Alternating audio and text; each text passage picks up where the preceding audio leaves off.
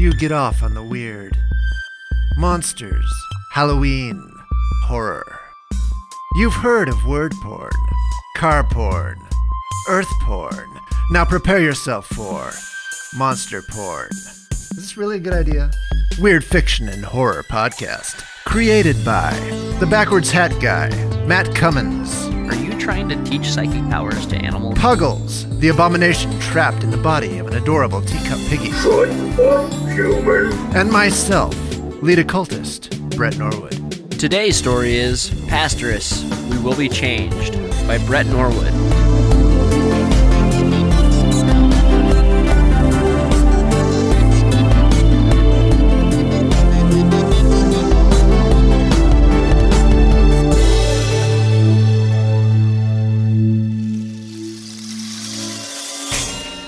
Good day, monster baiters. Welcome to Monster Porn. The monster porn that doesn't get you stiff in the body, but in the heart. Sometimes in the body. To each his own. I'm Matt, and this is Bret. Good day, monster baiters.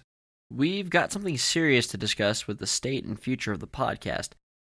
But first, we'd like to direct your attention once again to the graphic novel Mr. Guy, Zombie Hunter, from our friends at Oneshi Press. Bret? Mr. Guy Zombie Hunter is funding right now on Kickstarter. It's an irreverent horror comedy. If you listen to this show and you read comics, we think you'll enjoy it. I just backed it. Here's their spot.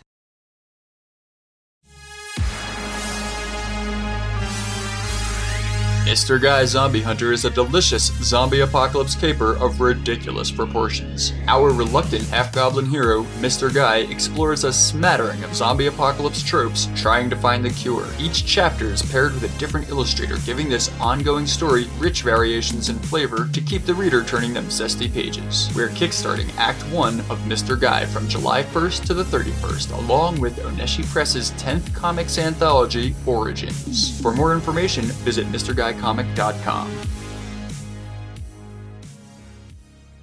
Check out Mr. Guy Zombie Hunter, now funding on Kickstarter.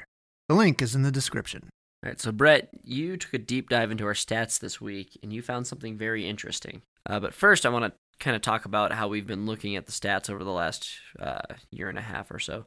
Um, so last, well, I guess year. It seems like much longer, but uh, last year we had a really good summer. We were gaining a ton of subscribers, and listens were just going up and up and up, and it felt like we were kind of on this this J curve. We were going to go to one of those places with like a feedback loop that podcasts always hope to get into, where their their growth is kind of uh, kind of caused by their growth, um, and it really felt like we were getting to that place.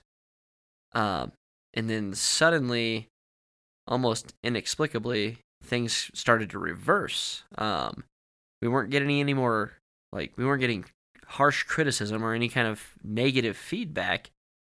Uh, we just think like our listens just started to decline, but it happened in an interesting moment. It was it was right right around Halloween, which is usually our big busy season.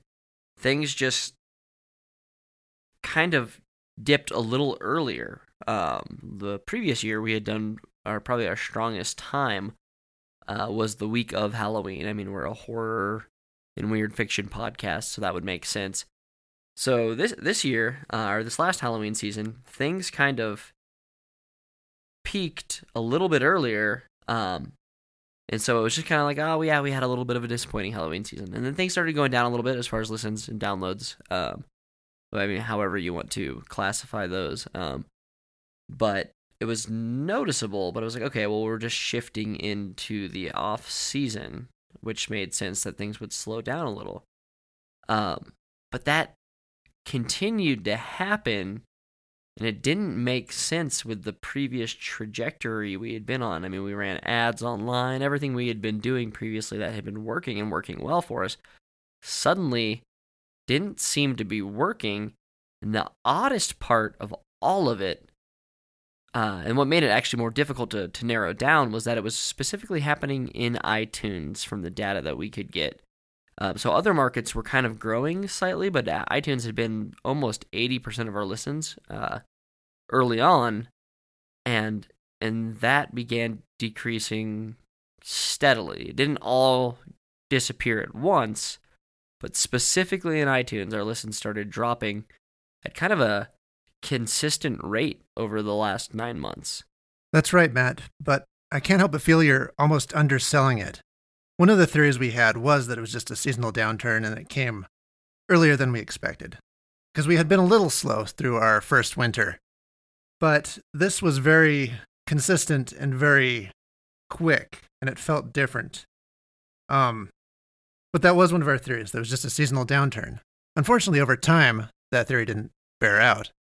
Uh, we tried all sorts of different hypotheses, and we hoped that we'd stumble upon something that we could do differently or fix that would regain some of what we lost. So, through spring and summer of 2019, through maybe a period of five months or so, we basically doubled our listenership. But a strange thing happened in October. We saw our amount of subscribers roughly stay the same, uh, which we can infer through immediate downloads of a new episode. That level was basically the same.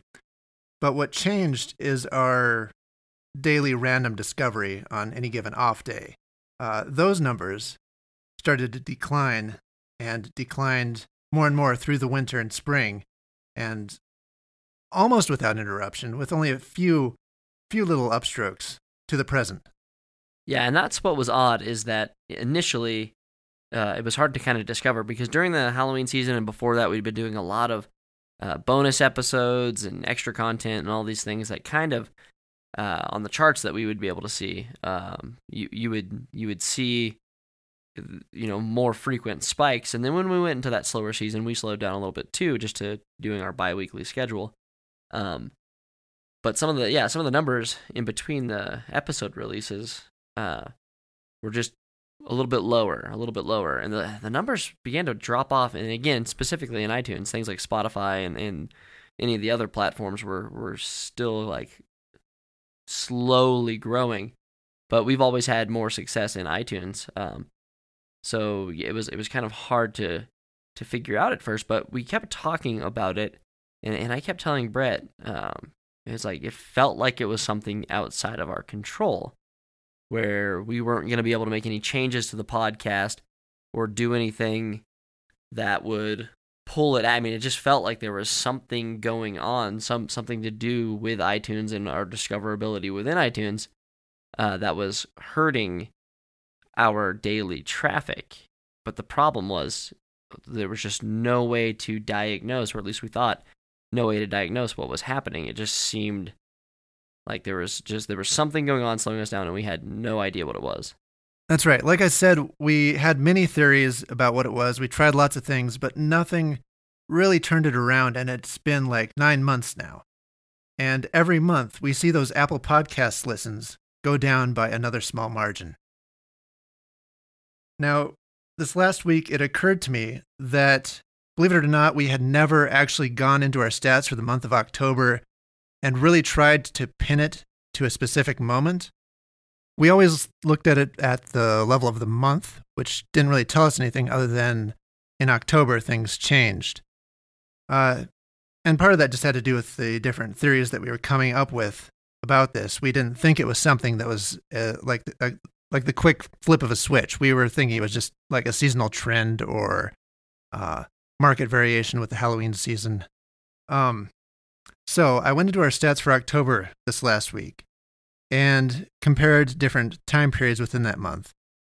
Now, I'm going to post this in an article on our website, monsterpornpodcast.com, if you're interested in the details. Um, but what I found is that we had we had two releases in the month of October. The first was on the 14th, and the second was on the 28th. We also had one right at the end of September. So this basically divided the month into two halves, uh, hinged around that release on the 14th. And I looked at the period from the day after our last September release up to the day before our October 14th release. And I compared that to the day after the October 14th release to the uh, day before the release at the end of the month. Basically, looking at the two halves of the month, controlling for our spikes on release days, uh, and looking at uh, the same period of days in each case. What I found is that Um, you can see this visually even on the graph. But for the period, uh, for the second half of the month, our Apple Podcast listens were only, uh, what was the percentage? 61.9% of the listens for the first half. That's a drop of more than a third, almost two fifths. And it hinges around that episode that released on the 14th. Yeah, so up until this point, uh, I'd really been watching the stats just because I'm weird with that sort of thing. I'll, I'll get on sports websites and just read stats for fun. it's kind of an odd thing to do. Um, but uh, I, you know, I kind of always followed and compared our stats, uh, and and up to this point, uh, I mean, since the inception of our podcast, even through the slower seasons the year before, we had been growing. I mean, and we would grow in kind of a series of of climbing plateaus. We would have a burst of growth, and then and then it would level off for a few weeks, and then we'd have a burst of growth. Then it would level off for a few weeks, and then we'd have a burst of growth. And that pattern had been going for at that point over over a year. And and just when we were experiencing our biggest growth, like I mean, it was the the we we were actually feeling like, okay, wow, this is going to be something where we get sponsors and all that. It it really started to take off, and then right at the moment where it should have been the busiest for the season, and we were at our our our largest change in growth, is when it just stopped and fell off. And and again like bret said we had been comparing months to months and uh, you know one time of year one period of a few months to a previous year's period of a few months. So until bret looked at it and figured out what day it happened i mean and it and i wouldn't have thought that you'd be able to do that because it felt like it should have been gradual. But again other markets were growing. So the that and they kind of grew right at that moment. So the decrease in itunes was hidden slightly by the increase in other areas uh, but yeah, it was pretty pretty mind blowing to see. Like we could we could define it by like a day, like after this episode release, our podcast changed dramatically. Okay, I guess that's enough setup. Uh, no more dancing around it. The episode on the 14th of October, after which our iTunes listens, our Apple Podcast listens, uh, have consistently decreased. It was episode MP36, Invasion of the Slorchers. Great episode written by Matt. You should go check it out. Uh, downloaded a few times despite Apple Podcasts, if you please. That episode had a skit where we made fun of the humanitarian issues in China. Which wasn't anything that we were doing like very you know there was there was a lot of that going on uh, that week uh, that was the time uh, or at least I'd been kind of inspired to work on this skit, and Brett too, um, where Daryl Morey, uh, the the general manager for the Houston Rockets, an NBA team, had uh, put out a tweet that was critical of China, and then and then all of these, you know, the NBA had this this uh, kind of this moment uh, where they they uh, got real quiet.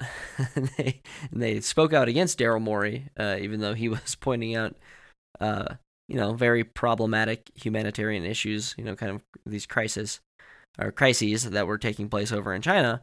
And uh, it, it, kind of opened the door for criticism to some of these big corporations. Um, and so we were we weren't writing anything that was, you know, profound or that wasn't being said in other areas. Um, but from that moment, and it's funny because the joke in the in the episode, uh, was that I had inadvertently offended China and therefore ruined ruined the podcast, which I didn't realize I was uh, prophesying anything at that point. I thought I was just making a stupid joke. yeah. Of course, we can't really prove that this is the reason why our stats tanked in October, but the correlation is pretty striking. Uh, like you said earlier, our stats took a hit in that second half of the month Uh, but after that, it's just been like a degenerative d- disease ever since then. With just we're bleeding Apple Podcast listens every month, just a little bit more, almost like we're getting strangled out of that marketplace. And it had gotten our conspiracy theory hats tingling. Do hats tingle? These do. Um, before, but we didn't take seriously this idea that we could be getting censored by Apple Podcasts for talking about China until it occurred to me to look at the content of these episodes in October and try and tie it to our specific content.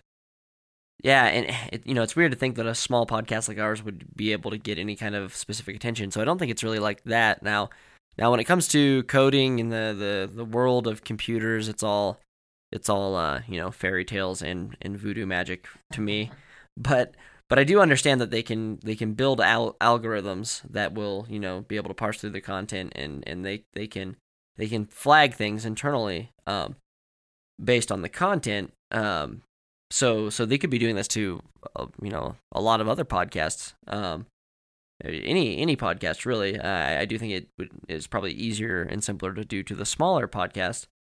Um, but you know, it was interesting after Bret told me this. I I started googling just Apple, trying to figure out Apple's relationship with China a little bit, and Apple had really uh, been been betting on China as being uh, you know kind of this big big portion of their future, um, being you know a huge market for them. So there's there's a lot of incentive for for uh, China or for Apple to kind of kowtow to China. And it's also interesting that Bret found this out the same week that uh, some people had discovered the NBA store wasn't allowing you to uh, you you could put fuck the police or fuck Hong Kong on the back of an NBA jersey in their store and have it customized and sent to you, but you couldn't put free Hong Kong on the back of an NBA jersey. They might have rectified that by now, so if you went to the NBA store and tried to customize it now, it might be different. But there were several national radio shows where that had gotten picked up on, and uh, so so there that that's just evidence that there are these major corporations out there that are um, that are kind of shifting their core or direct or manipulating uh, free speech um, because of the the profitability of uh, and viability of business in China. Right, and this week I also saw that uh, it was on Reddit. There were people posting about these leaked drone photos of uh, the Uyghur uh, concentration camps. I don't think it was of concentration camps. It was a bunch of people getting rounded up on trains or something like that. And supposedly, um, Chinese investment in Reddit is very substantial. Um, and it was Reddit was accused of censoring these posts. And that's one of the things that got me thinking about this in regards to our own podcast.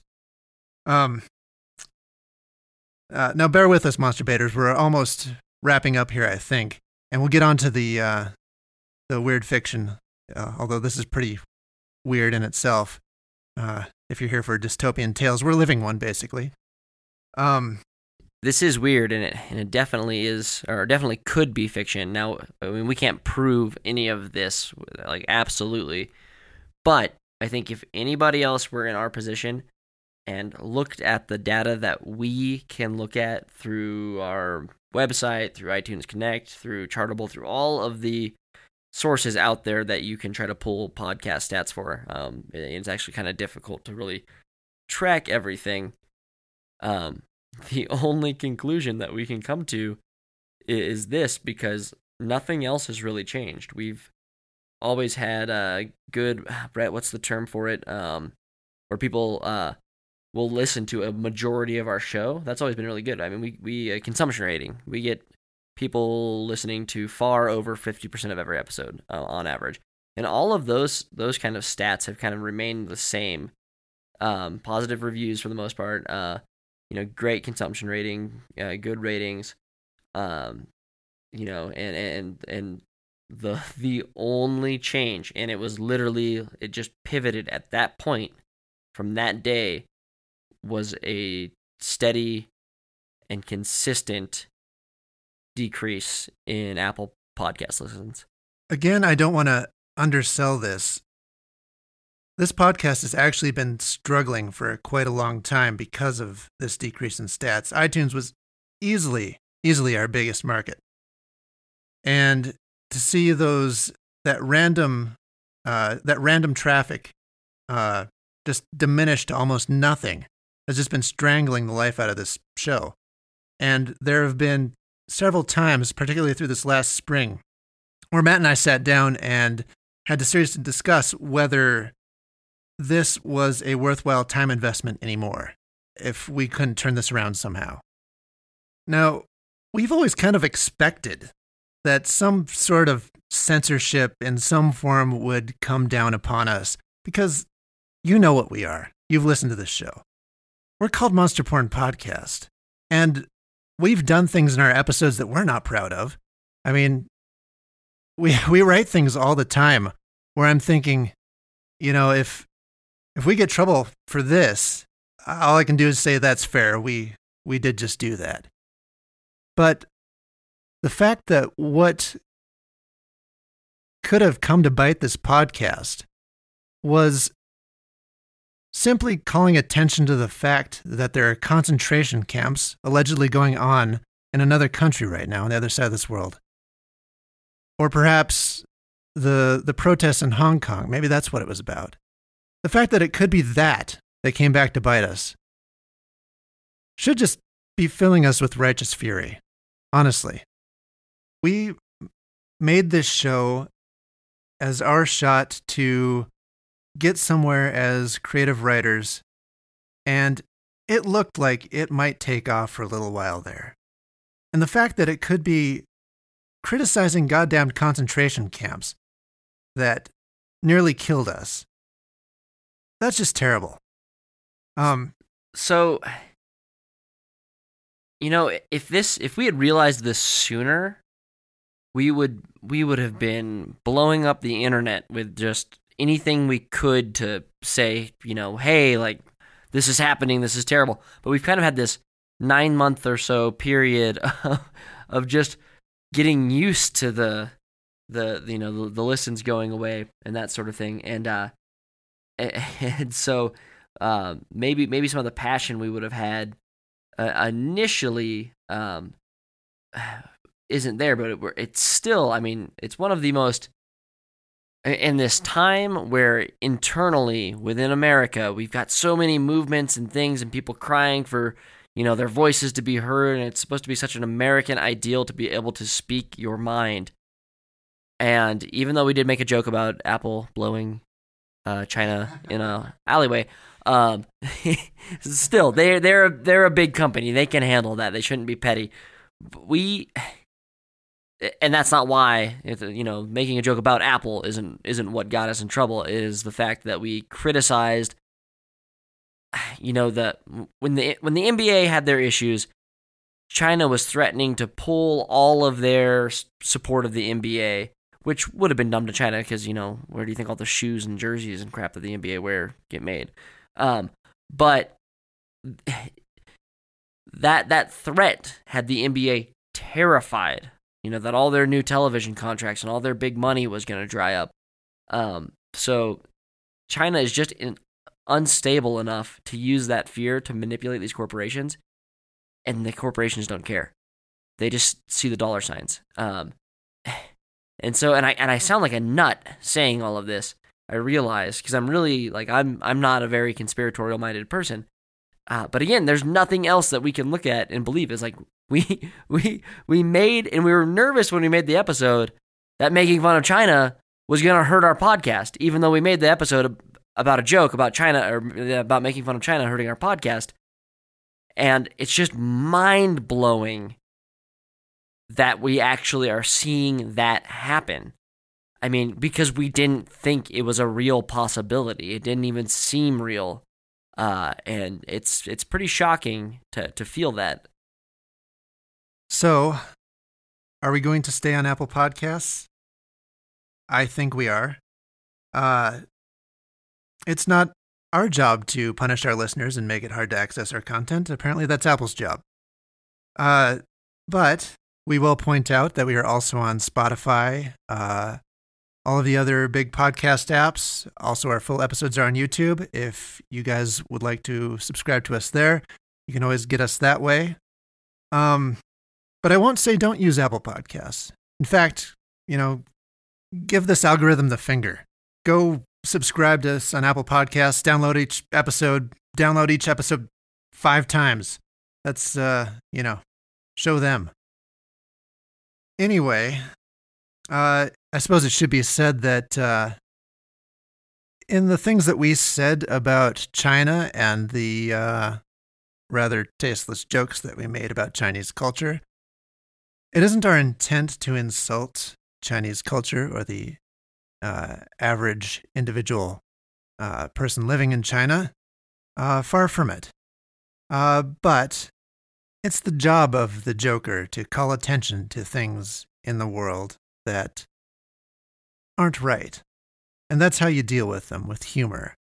So please keep that in mind because it seems pretty obvious to me that the only honorable course of action from here, made probably easier by the fact that we're probably already uh, up the creek uh, for having done this once before, is to double down.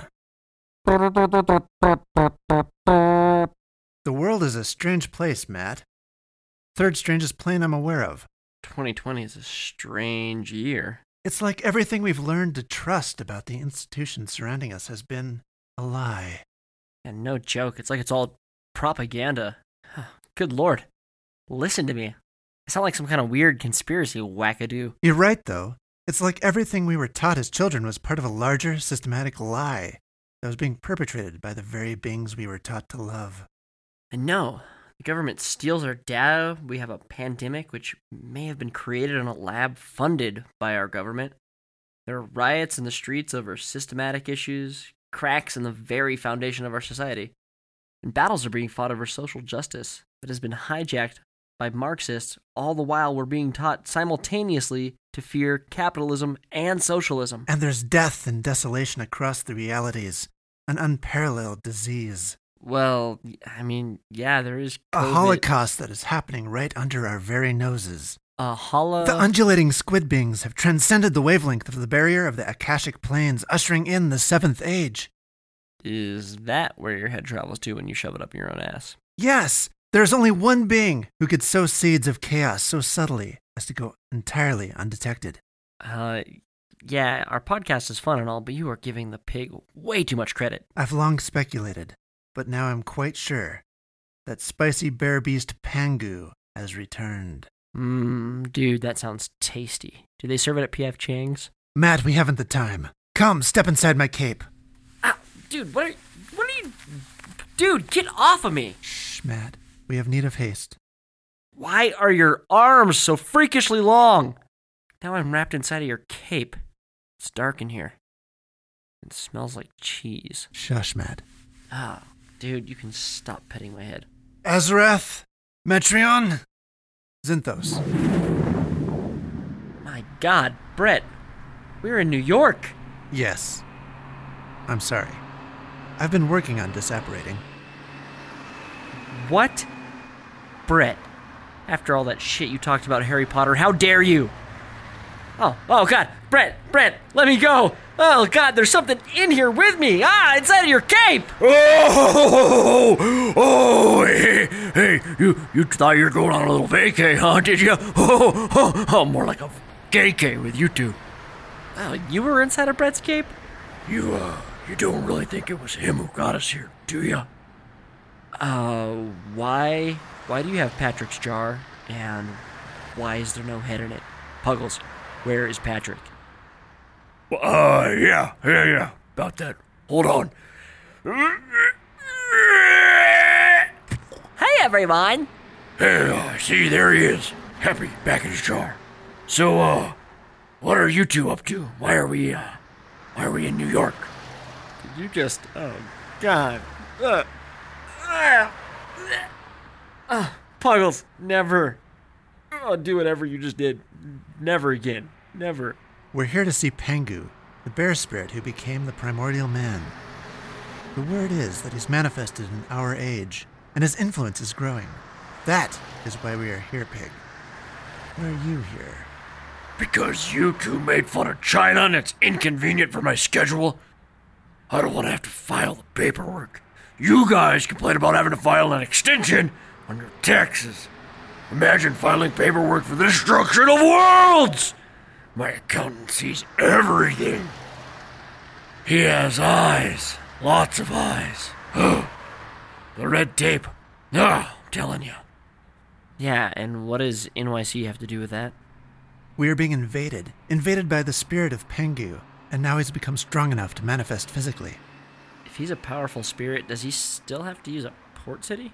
Immigration law is law. Yeah, but where is he? There!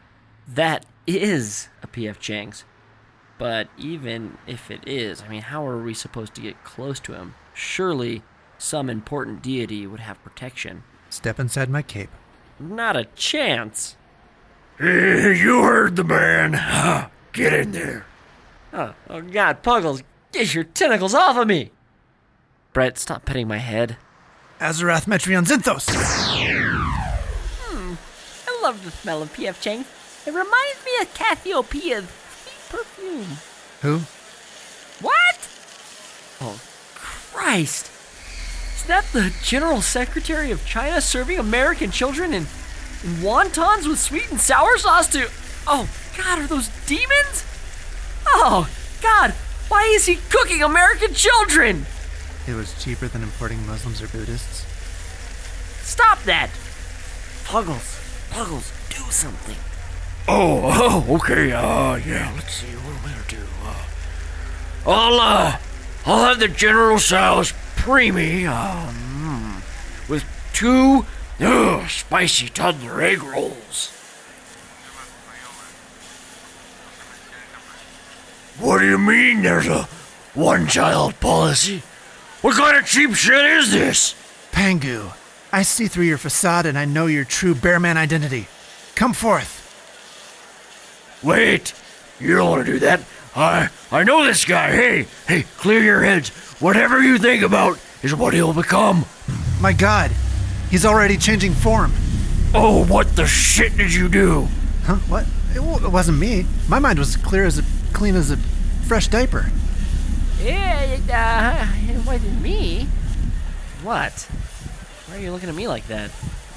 What did you do, Matt? Oh, God. Oh, God, I'm sorry, but when I look at the guy, I just can't help but think of Winnie the Pooh, watching it with my grandmother on Sunday afternoons when I was a kid.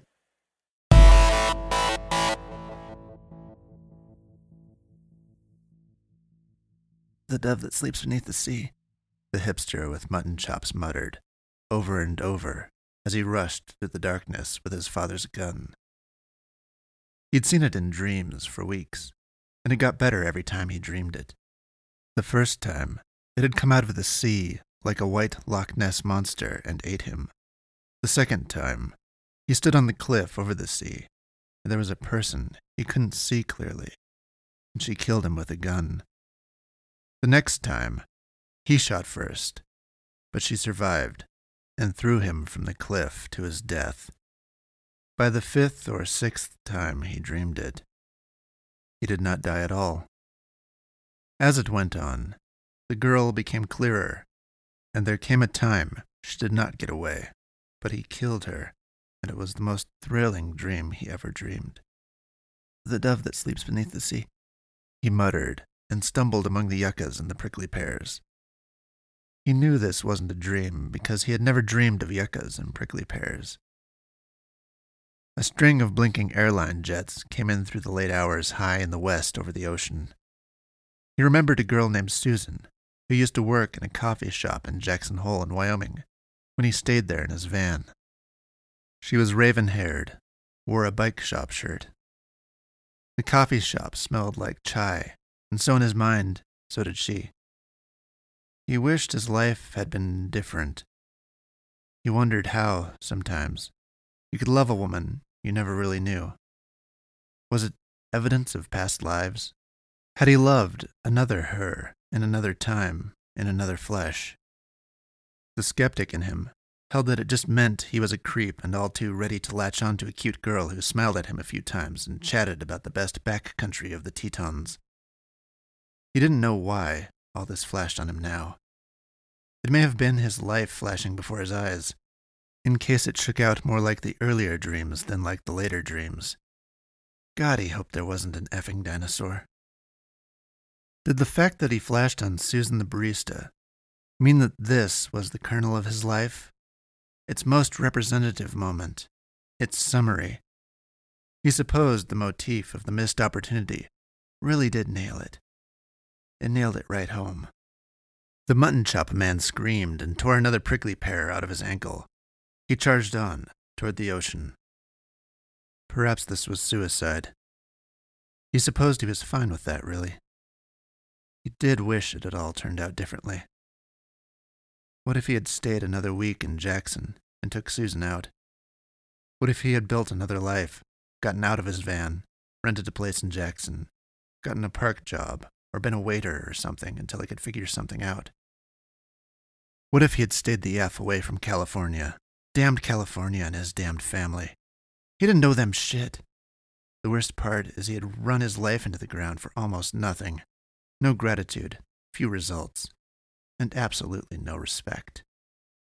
He could hear the waves, and soon he was perched upon the cliff looking out over the ocean, which, unlike the world, was not asleep at 3 a.m. It chugged and churned and whooshed. A blue green fire burned in its heart. He stood fascinated. The dove lies down to sleep, he muttered. He checked his dad's gun and unfixed the safety. He got down on the ground and watched the beach. He'd seen enough History Channel to know a lot about UFOs. He recalled an episode about underwater UFOs. The experts called them USOs and assumed that was what he was seeing. He thought a lot about the History Channel and UFOs and ancient aliens since the first time that he saw one. He bet that was what was happening again. He bet the dream had come from it, from the first time.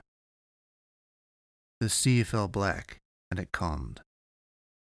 Minutes later, a smallish adult human being walked calmly out of the sea. She didn't swim, just stepped out of the waves. It was her, clearer now, as clear as she was now real. The girl in the priest get up, the girl he had to kill. He only knew her from the dreams. He only knew what he had to do. He did not know the urban legend. It wasn't on the History Channel, as far as he saw. They say that the pastoress comes by night, and if you see the pastoress in the night, despair, for you have wandered far, far beyond salvation's reach.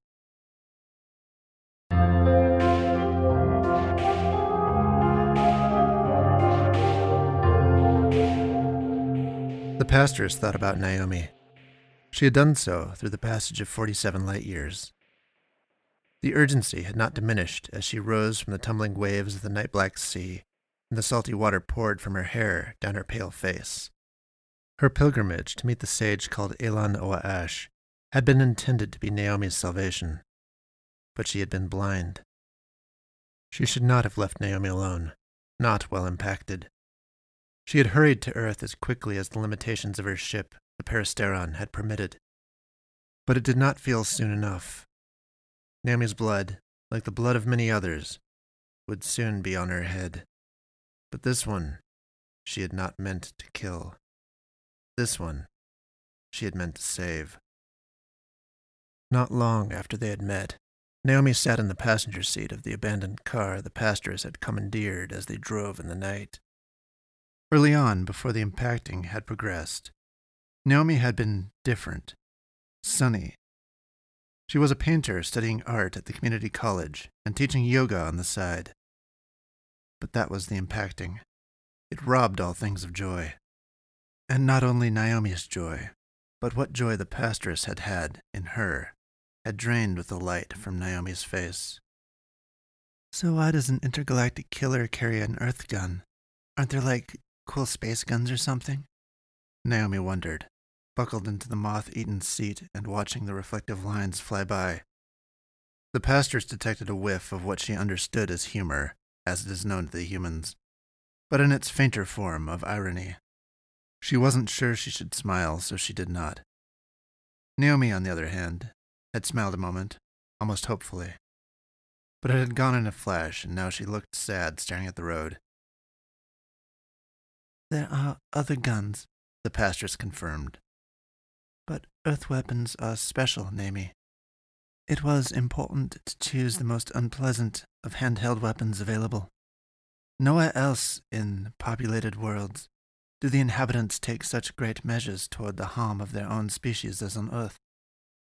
Few races would think to drive small pieces of metal through their enemies using small contained explosions. It is almost unthinkably cruel in its simplicity, and almost elegant in its unquestioning brutality. Where other worlds tase or stun or restrain, the people of you force pellets of brass into each other's flesh until dead. In war, there are worlds that explode the enemy, poison the enemy, electrocute the enemy, even to death. But guns, swords, it takes a human to think of these things, does it not?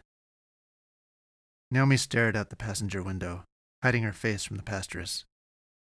The pastoress waited for Naomi to speak again and wondered that no cheer returned. It occurred to her slowly that her answer had not been an inspiring one. She recognized she did not know how to converse with humans, not outside of her business killing them. At least we're good at something, Naomi said after a few moments. Then she turned to the pastoress, as if to check her reaction. A faint smile began to play on Naomi's face. Maybe we hold the title for internal violence, okay, but have you tried the waffles? Naomi pointed to a squat building that still had its lights on. It was a 24 hour diner. Should I? The pastoress said slowly. Do you eat? Naomi asked. Half a minute later, as Naomi slammed the car door in the parking lot, she started again. Look, there are a lot of things that are beautiful and wonderful and hopeful about the human race, too, you know. I choose to focus on those things. There are beautiful books and works of art, wonderful architecture, wonderful people, even. The pastoress's recollection ended abruptly as she heard a decidedly human laugh and a bullet torn to her face.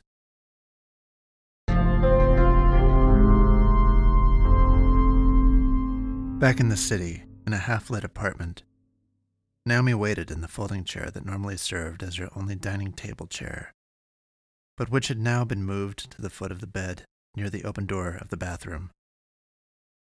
The vanity lights cast a dim and angular glow into the bedroom. The nightlight issued warm illumination from the opposite corner of the room. She could see into the kitchen where the trash was overflowing. Some of it was composed of her canvases, art she could no longer stomach to look at. The old style was sunny New Age stuff yogis and yoginis with radiant chakras and alive with energy, mandalas, tie dye patterned yin yangs. It had never sold well, and her professors scoffed at it as kitsch, not art. The few she sold, she sold through the New Age store downtown, and not for more than about fifty dollars apiece. Bargain basement for handmade art pieces. New style didn't sell well either, but at least the professors approved of it. That was good, but she hated it even still that they should approve now, because it was an art born of misery. Canvases of browns and desaturated reds and amorphous shadows. It was what she felt like on the inside. What she had seen when the implementer had touched her with its bleeding eye. She wanted to cry, but she felt like it would be a show for someone, and there was no one there to cry for. There was no need to cry for help. She loved that the pastoress was gone. She also resented that the pastoress was gone. She wasn't human anyway. She barely had emotions. She was designed to kill, not to make friends. Still, she resented the abandonment. Even if the pastoress had been made a being capable of feeling, having abandoned her would have made it clear that she didn't care what happened to Naomi. Naomi had been staring through to the far wall of the kitchen, where an orange light reflected from outside. Now she lowered her eyes to her hand and watched with droll amusement as she rattled a bottle of pills. She chuckled once and then sobbed.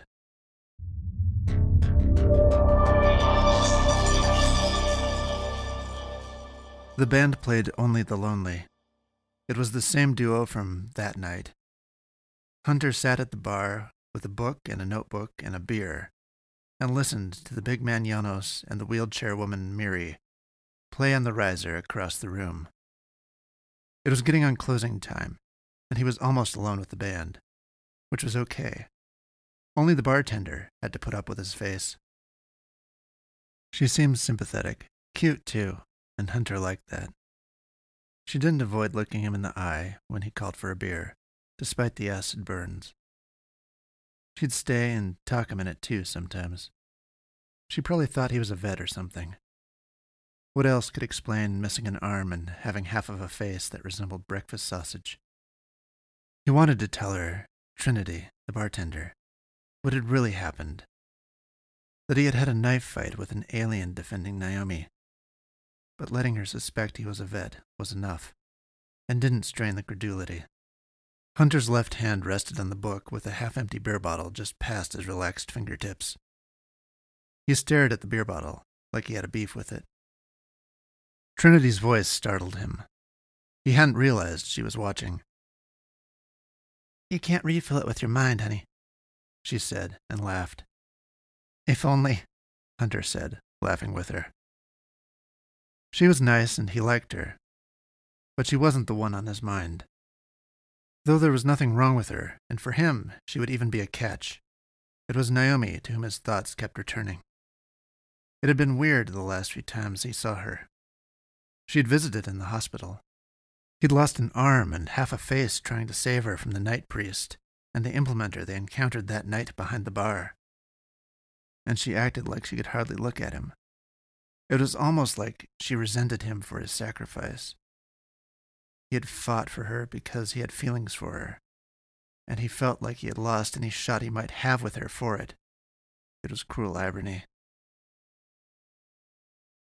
There had been intimations in the conversation between the pastoress and the wheelchair woman, Miri, who was also weird, that there was something more to human beings than most people knew, that there was a secret. Hunter furrowed his brow and stretched his fingers toward the beer bottle, a mere centimeter away. He could already feel the cold of the condensation on the glass. Trinity wasn't paying attention anymore. Her back was turned to cleaning glasses. The music had stopped. The key was faith. Doubt would kill it. That's what the book said. He focused on how the condensation on the bottle would feel when it met his fingertips. Again, a voice startled him. This time he jumped in his seat. Hey, bud, Janos said, the guitar player. He'd come up behind Hunter. Hunter stared, perplexed at the bottle in his hand. Had he reached when he jumped and grabbed it? He couldn't be sure. He turned part way on the bar stool to look at Janos. What's up, man? he asked him. Thanks for coming out again. You're getting to be our number one fan. You're going to be our only fan, so we appreciate it. Yeah, man, is all Hunter said. In a lower voice, Janos said, So, have you seen her again? Hunter thought of Naomi, but realized quickly he meant the pastoress. No, Hunter stammered. I haven't. Not since that night here. It's rough knowing what else might be out there, Janos said. I hope you're doing all right, man. Hunter nodded. Anyway, bud, good to see you. We're about to wrap up. Might play one more. Janos slapped him on the shoulder blade and walked back to the stage. Hunter looked at the beer bottle in his hand and picked it up. The title of the book, which had been hidden from Trinity and from Janos by his arm, was revealed to be the secret power of us.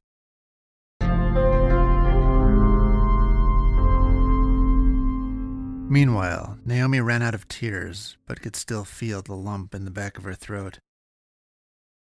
She had the cap off the pill bottle. She observed, without much emotion left in her, that this was not how she saw it ending.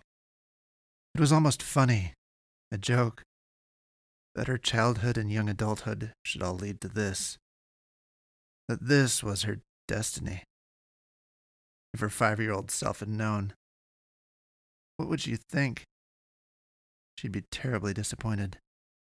More than that, she'd be utterly horrified that poor child playing with the tea set on the lawn, or go fish with the neighbor boy, or sitting in her dad's lap while he watched Law and Order and covered her eyes with the dead people parts. Nothing and all that portended this.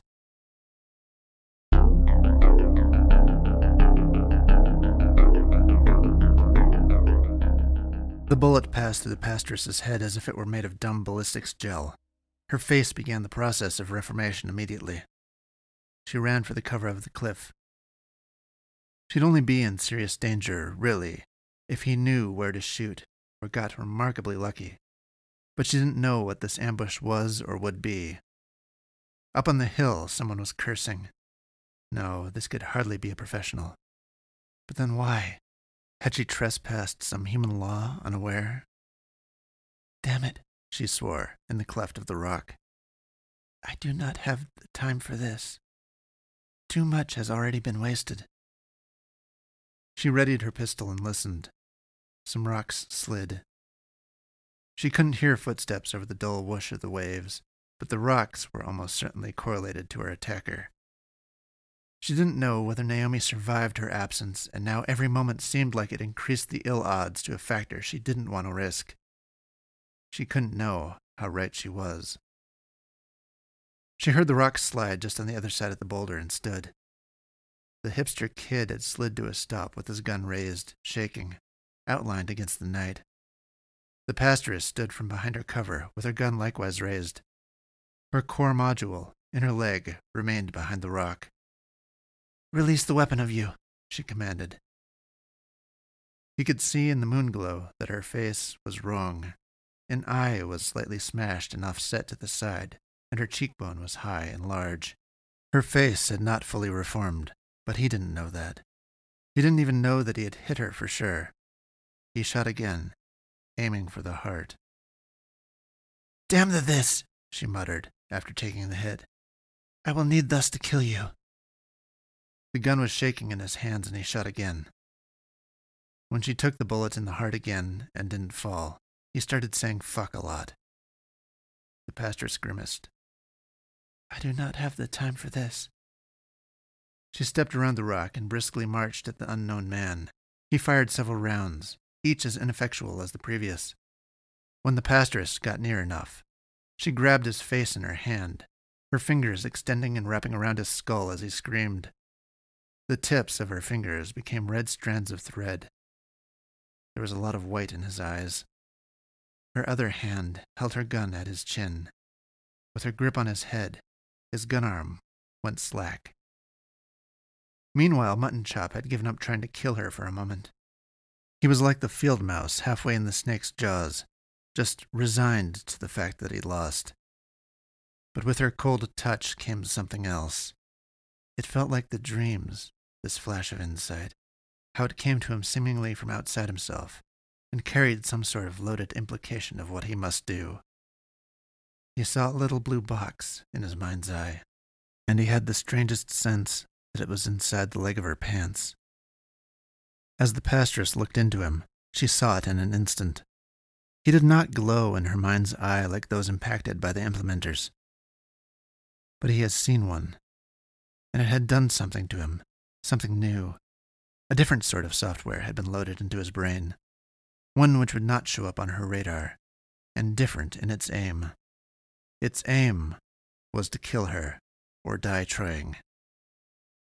Because this man didn't glow and wasn't impacted in the traditional sense, it was not lawful for her to simply kill him. This poor asshat was a trap set by the Legion of Ota Asnash. And maybe this one was only a modest threat untrained and not understanding his own instinctual purpose. But she guessed there would be more. He would just be the first of a pitiable army of human pawns. Unknown now to her, the man planned at the first given opportunity to direct his pistol at the core module hidden in her calf, if she didn't kill him first.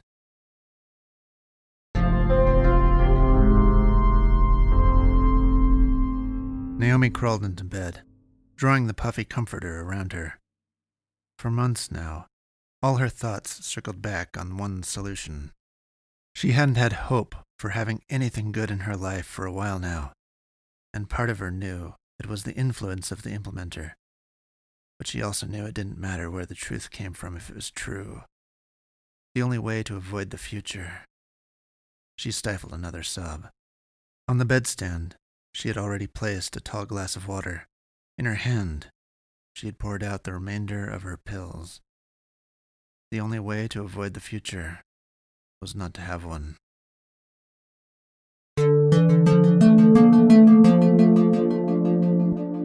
That's quite a smile, Trinity said.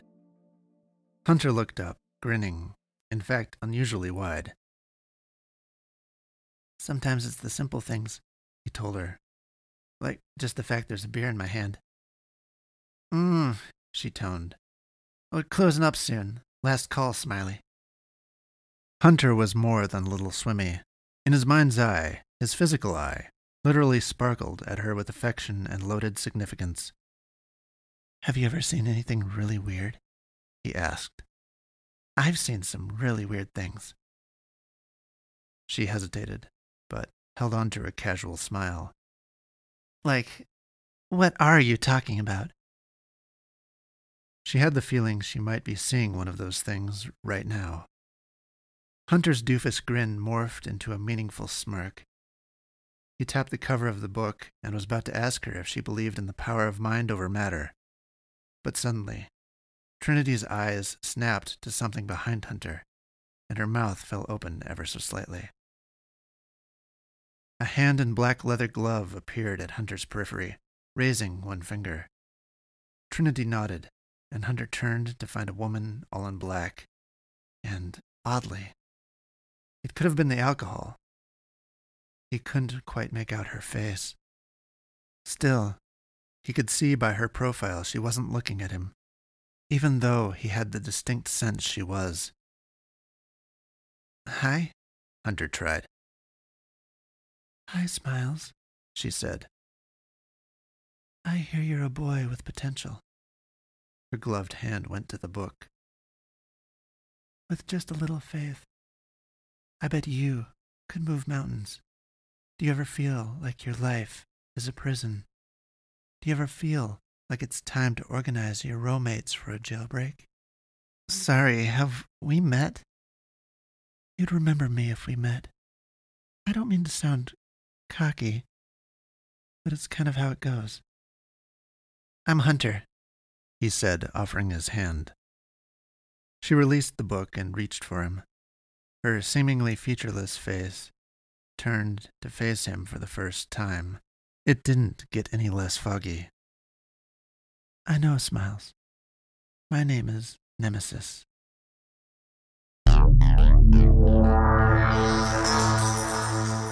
There was another sound of movement in the rocks. This broke the pastoress's attention away from her assailant long enough that he could raise his pistol again. To her horror, his aim went right for her core module. She resolved to kill the man only an instant before he was already dead. Red spray burst from his temple and he fell to the rocks. The pastoress turned, leveling her gun, and beheld a robot. It was a treaded platform with an armored onboard computer unit and an upright mechanical arm. It also had a mounted rifle lower down, and several various instruments. She fired on it. Its armored plate sparked with the shots, but it was not deterred. It did not shoot back, Instead, a compartment opened, and an electromagnetic blast dropped her to the ground. After several minutes, there came more footsteps in the rocks, and two men outfitted like a SWAT team moved in, head to toe in black body armor, their faces hidden in helmets. These uniforms were unmarked. Eyes on the package, one said. Cover, said the other, and the first stopped and held the collapsed form of the girl under gunpoint, as the second edged closer. He sat down and opened a black steel box. Then he drew a machete. Tell Pinker we've got her, he said. With a determined slash, her lower leg was severed from her knee. No bones, just like we heard, he muttered. He dropped the lower leg into the box, closed the lid, and latched it. He stood and turned to the other. Get the rest of it cleaned up. Bag it for research.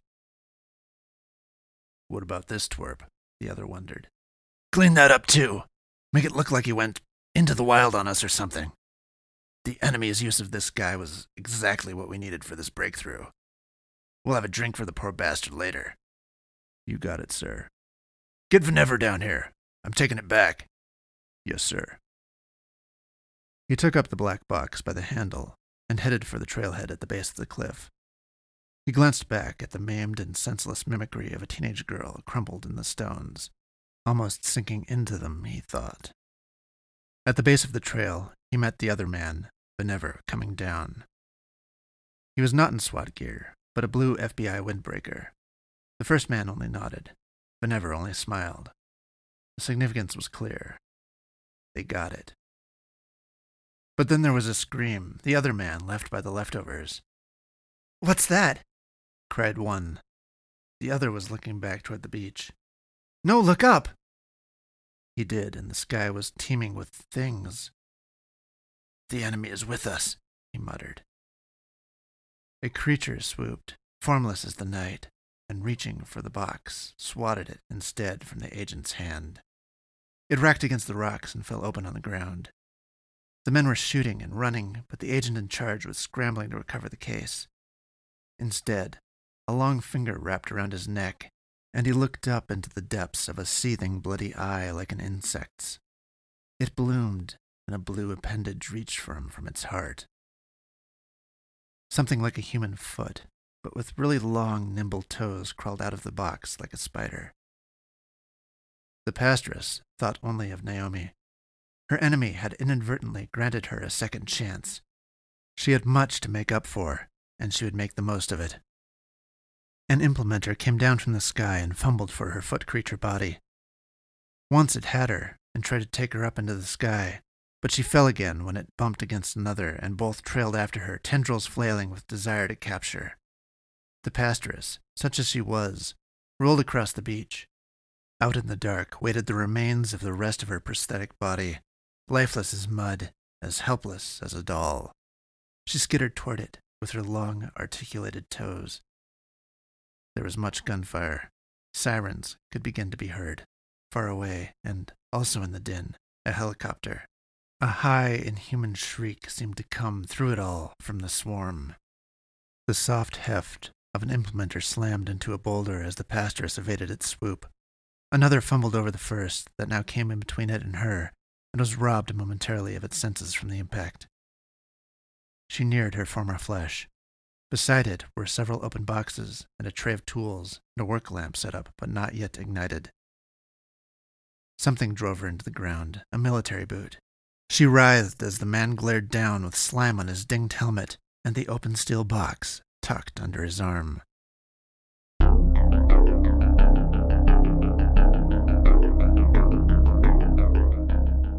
Naomi lay back, got comfortable one last time, and closed her eyes. The empty pill bottle stood over her on the bedstand. But she found it difficult to resign herself now to sleep's embrace. Every storm and torment of her mind surged forward for a final rally as she clenched her jaw and told herself she was hearing it all for the last time.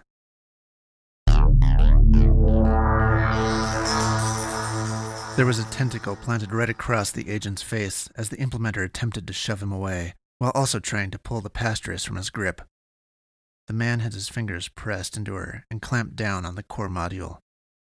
The implementer's tentacles strove to release the grip, failing to find traction on the flesh, which the pastoress allowed to decoagulate into something like jello. The man had another tentacle wrenched in his other hand, trying to contort it away from himself. The two wrestled, arching back from each other to form a V with the pastoress caught in the middle. Suddenly she could feel Naomi's glow, far, far away. She was alive. There was still time. But she had to get out of this somehow. In all the chaos, there ought to be a way, but all sides were honed in on her. There was an explosion. The sky lit up orange from the west over the ocean. The helicopter noise was lost in the blast, and soon the fuselage came crashing down on the beach, with a squid like organism tangled up in the blades, and another jammed halfway through a break in the cabin windshield. It slammed down with more fire, and a racket throwing stones and steel, close enough that both the implementer and the man had to scramble to make clear. The pastoress remained in the man's hand. She grew teeth between her toes and clamped down into his gloved hand. He did not let up. Of course, she thought. It was a card she hadn't wanted to play, and so hadn't even thought of the possibility. But this situation had gone far out of hand, and compromising it had to be on the table now. She spoke in silence to the peristeron. The sea lit up in blue. It rose like a seabird from the waves, water draining from its wide, narrow wings, and its nose like a great angular beak. The man stopped and stared. Fire began to rain down. The things in the air began to scream and spiral with redoubled fury as the men took cover, and the man who had the pastoress found himself consumed in conflagration.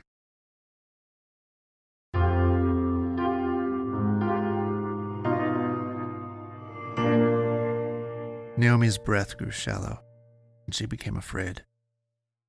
The grasp of blackness began to embrace her, and she could feel the faintness creeping up. It had her now, and there'd be no resisting it. She had stepped up to the cliff, and now that her feet were over, there was no going back. She tried to open her eyes, and the world spun and blurred and merged into an insensible mass.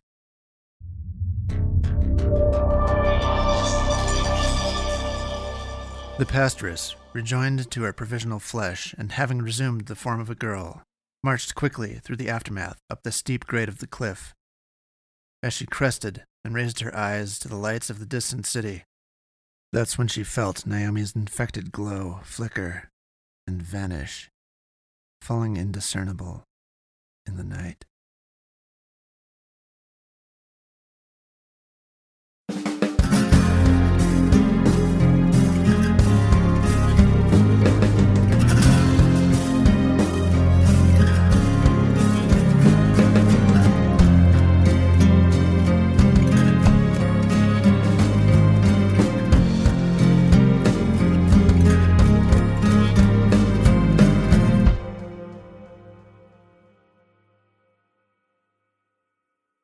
In the dark, something darker grew. The shoulders of the dead girl jerked with her spasm. Spittle trailed from a mouth that should have taken its last breath, as now there came a wet, struggling gasp. Naomi's spine wrenched under the covers. Her arm threw them off. She sat up, still unaware of what befell her. But having sat up, one could see that her back was longer now, and the nodes of her vertebra pressed up against her skin. She screamed as the bones of her arms grew longer. The skin of her shoulders broke from within and blood poured forth. Black, stone like projections erupted from her shoulders. She opened her eyes, golden now, and glowing like a cat's. Some, the pastor had said, of those infected, were destined to another fate. The night priests, as she called them, they vowed to persist toward the end of ushering others from the misery of life into the rest of death before partaking of the rest for one's own. They were hardy, hard to kill things. Now Naomi looked out on the universe with a perverse amalgamation of bitterness and compassion.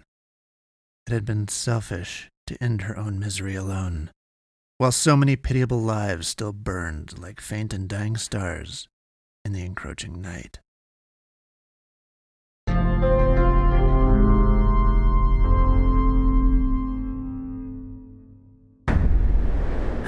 Hey, why why are we suddenly running through the streets of New York in Ghostbusters uniforms? Not Ghostbusters, Matt! Hey, uh, run faster. That's why. We're. Pooh Busters! There! There! The statue! Lady. Lady Liberty? We need a symbol. Yeah, something unifying.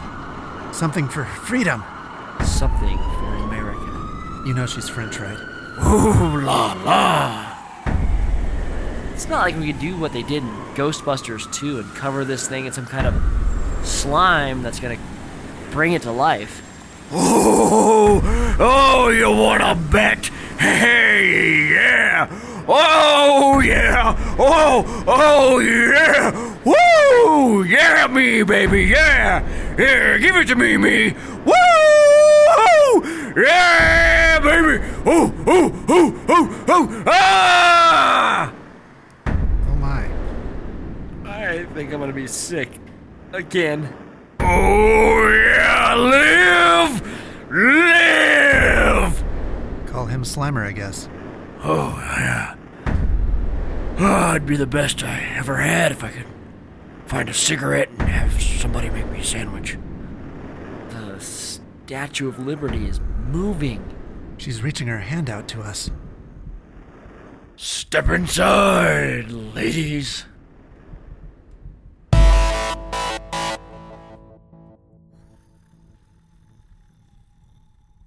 Look, over there.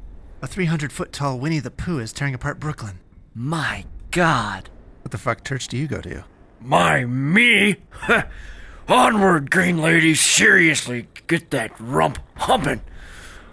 I think my magical only works for about 10 more minutes. Get it moving. That's what she said. What did she tell you? Look at the city lights. Aren't they just beautiful, Buggy Poo? Patrick! Jesus, you scared me. I forgot you were here. We're approaching the bear. I suspect we are witnessing the General Secretary's true form. But, uh, backward hat guy over here is, uh, he was thinking about Winnie the Pooh. He's always thinking about Winnie the Pooh. It doesn't mean anything. Oh, bother. What in the hell is he doing? Dear, dear. Is that you, Piglet? Oh, fuck you, fluffy fat shit. He doesn't even seem to be aware of the statue. Did you take my honey pot, Piglet? He has no fear of it. My God! The ruler of China no longer fears Lady Liberty. Oh my. There she is. There is my honey pot. He's noticed her now. The his finger's going under. It's going under. Oh, gee, Willikers! I get it. Honey pot. Oh, Jesus. That's all we've become to to China, just a fat fucking honeypot to feed upon and make itself stronger. But what happens when we run out of honey? He's lifting the dress. My god, is this an anatomically correct statue or what? Woohoo! Hey, we're bending over. It's like a carnival ride. How can a stuffed animal get so hard? Ah! Oh! Oh, mm, the Empire State Building has such a good view. Mm, look at all those, oh, little warm bodies moving around down there. Oh, oh, oh my. Oh, oh Lady Liberty's doing a, oh, a live show. I thought I was in New York City. Oh, oh not Amsterdam. Oh, oh.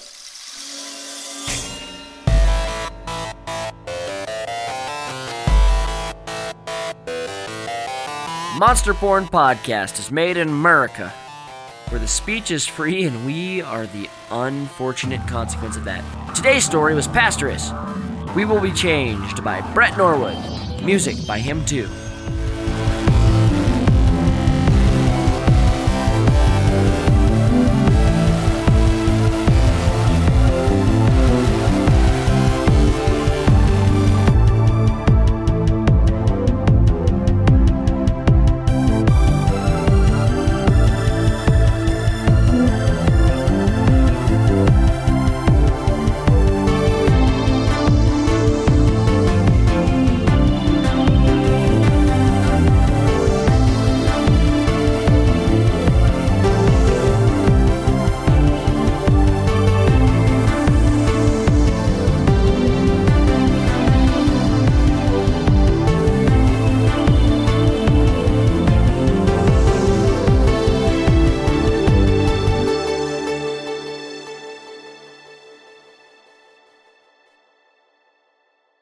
Good day, Monster Baiters. Bret here.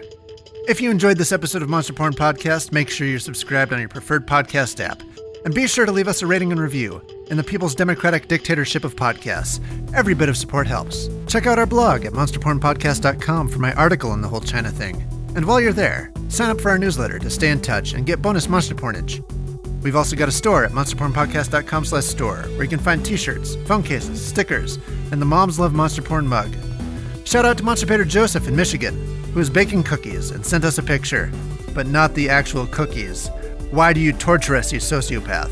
That's it! Until the Shark Angels come, in the day that the finger headed giants shall roam the earth. Stay weird, and Godspeed, strange cowboy.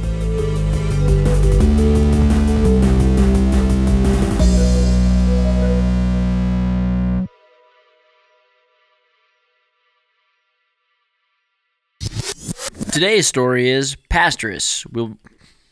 That's not it.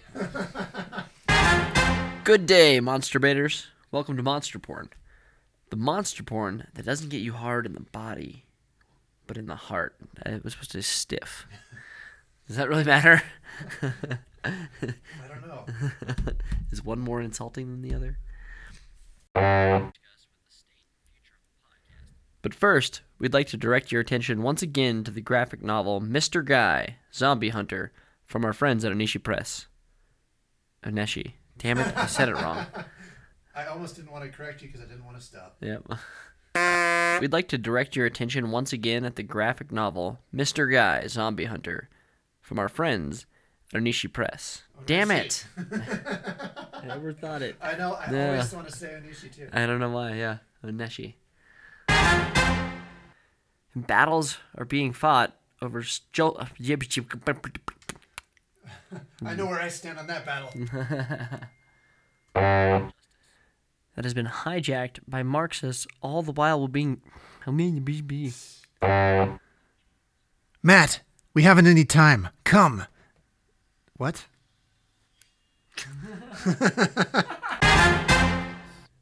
Her pilgrimage to meet the sage called Elan Oash had been intended to be Nomia's.